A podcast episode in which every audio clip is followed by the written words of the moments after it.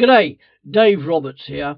Welcome to Partakers Podcasts and to our series for Christmas 2019 Jesus Christ, the Promised One of God. Let's continue today looking together at aspects of Jesus Christ and his relevancy for the whole world, including yourself. Jesus' relationship with the Christian. So you've just become a Christian, you've been a Christian for a while, or you are just interested in what this relationship with Jesus business is all about. I am sure you are aware that what you believe affects what you do, or it should do. Children behave like children because that is what they are. Adults behave like adults because that is who they are.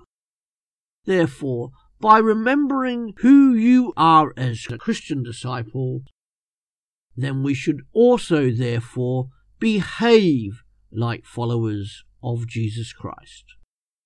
Firstly, you died with Jesus. Jesus Christ not only died for you, but you have died with him. The reason for this is that Jesus Christ's death on the cross also broke sin's power over you. You are in Christ, He is in you, and you are one with Christ. Baptism is a strong act of identification of this because it symbolizes your death with Jesus Christ, your Saviour as a Christian disciple. Secondly, you are raised with Jesus Christ. It is an utterly exciting fact that you are raised with him and you rule with him, seated at the right hand of the Father because of your strong identification with him. Wow. You died with him and you are raised with him. Isn't that amazing? It's a wow of being a Christian, a Christian disciple, because Jesus rose from the dead, which is an historical fact. His followers, those who call themselves Christians, are also raised with him. Again, wow. Thirdly, you live with Jesus Christ. If you are a Christian, a Christian disciple, a follower of Jesus, Jesus is to be your life and your eternal life is Jesus Christ. You, as a Christian disciple, are to be dead to sin, yet alive to Christ.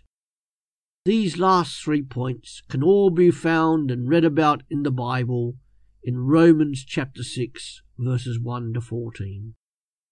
Not only have you died with Jesus, been raised with Jesus, and live with Jesus, here's our fourth. You are hidden with Jesus. You belong to Jesus Christ, Him alone, and you no longer belong to this world. That is, of course, not to say you are to neglect your earthly duties and responsibilities but your motives and your strengths are to come from Him and Him alone. Lastly, you will be glorified with Jesus.